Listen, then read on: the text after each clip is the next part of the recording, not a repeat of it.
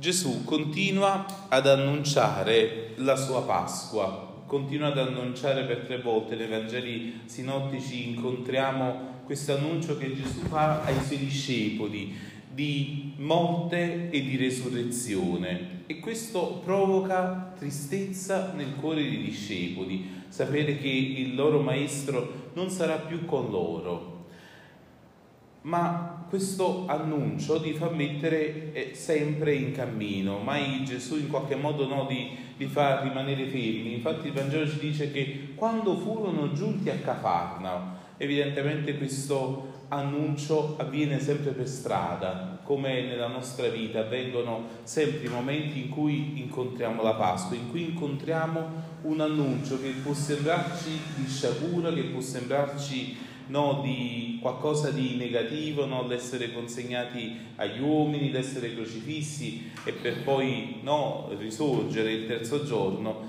abbiamo bisogno che questo sempre ci metta in cammino. I discepoli arrivano a Cafarnao e ci sono eh, proprio potremmo dire un po' le filiali, eh, non so, dell'Agenzia delle Entrate di Equitalia del Tempio. Eh, guardate qui, eh, non sono i pubblicani che stanno, eh, tipo Matteo Levi, che stanno prendendo le tasse per l'impero.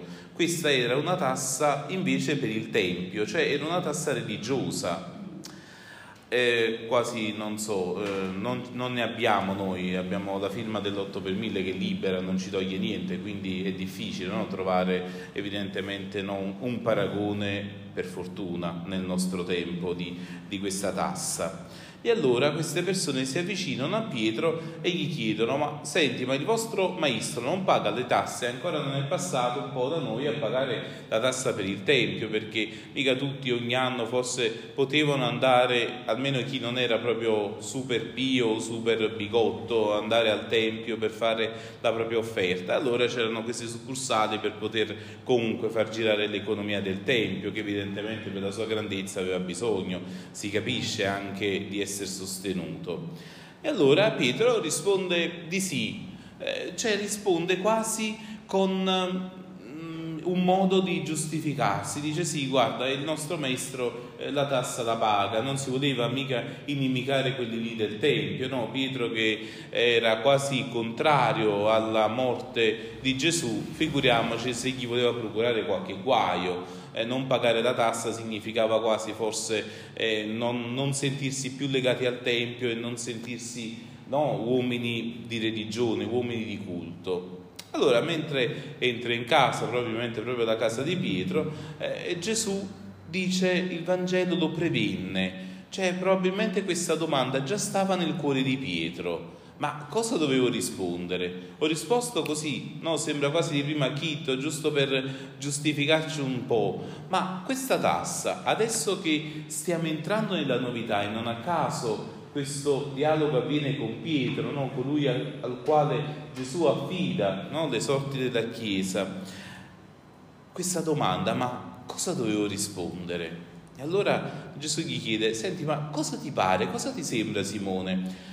Come funziona? I re della terra da chi riscuotono le tasse? Dai figli o dai sudditi? Il re si prende qualcosa dal proprio figlio oppure dalle persone che gli sono sottomesse? Sembra quasi una domanda che non c'entra tanto. In realtà Gesù ci sta aiutando ad avere nei confronti del culto, della religione, del tempio, del sacro, qual è il mio rapporto? Cioè qual è la mia identità? Se è un'identità da schiavi, da servi, da sudditi, e allora devo pagare la tassa perché mi devo ingraziare Dio e quindi no, quante cose che facciamo nella nostra vita, anche nel nostro rapporto con Dio, sentendoci sudditi, sentendo che le dobbiamo fare solo perché dobbiamo pagare una tassa. E questo anche nelle migliori cose può essere anche la messa domenicale. Se non la vivo con quel cuore da figlio, in realtà la sto pagando come una tassa da suddito, solo perché lo devo fare, solo perché casomai il Signore ha fatto tante cose belle per me e allora va bene, faccio anch'io qualcosa per lui. Oppure adesso sto bene, quindi eh, per piacere Signore fammi continuare no, a stare bene, no, non mandarmi sciagure, non mandarmi difficoltà. No, allora quante cose facciamo nei confronti di Dio col cuore da sudditi. Gesù ci fa comprendere che al contrario il Signore ci ha resi figli, ci ha dato questo amore così grande che viene dall'alto della croce. Non a caso Gesù annuncia prima la sua Pasqua e poi avviene questo episodio. Tante volte noi pensiamo che anche i Vangeli ci siano tanti episodi, no? l'uno staccato dall'altro, ma se oggi no, leggiamo insieme questa pericope, questa pagina del Vangelo, sempre i semiti usavano questi discorsi che sembravano che non c'entravano poco niente l'uno con l'altro, ma in realtà la sapienza di chi legge la scrittura è trovare la connessione, trovare, ma se il Vangelo ha messo questo episodio subito dopo da quello che precede, cosa significherà? Come mi farà entrare ancora di più in questo mistero? La Pasqua cosa fa? Non ci fa essere sudditi nei confronti di Dio, allora ci fa essere figli. E allora eh, Gesù dice, ma per evitare di scandalizzarli, perché c'è uno scandalo? Perché è una cosa così difficile sentire Dio Padre e sentirsi figli che forse per quel momento andava ancora bene pagare un tributo.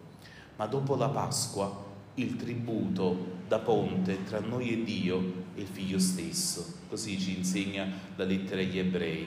È Gesù che ha pagato quel debito dell'umanità nei confronti di Dio. E allora non c'è più nessun denaro da dover dare a Dio come se fosse un imperatore, come se fosse un re, ma al contrario possiamo offrirgli e dare sì tutta la nostra vita, ma col cuore di chi è stato amato, col cuore da figlio. Allora il Signore ci faccia sempre tenere questa semplicità nel cuore e questa semplicità che ha colto anche il cuore di San Domenico, che viveva questo rapporto così filiale con Dio, tanto che i suoi compagni dicevano o parla con Dio o parla di Dio. Questo si diceva di Domenico. Allora il Signore ci renda tutti tanti piccoli Domenico, cioè tanti piccoli figli del Signore. Eh, Domenico viene da Dominus, da Signore. Allora il Signore ci dia questa grazia di poter ricevere sempre questo sentirci attaccati al Padre, non da servi, non da sudditi, ma da figli di Dio e sia questa poca estraneità con Dio a riempire il cuore della nostra preghiera.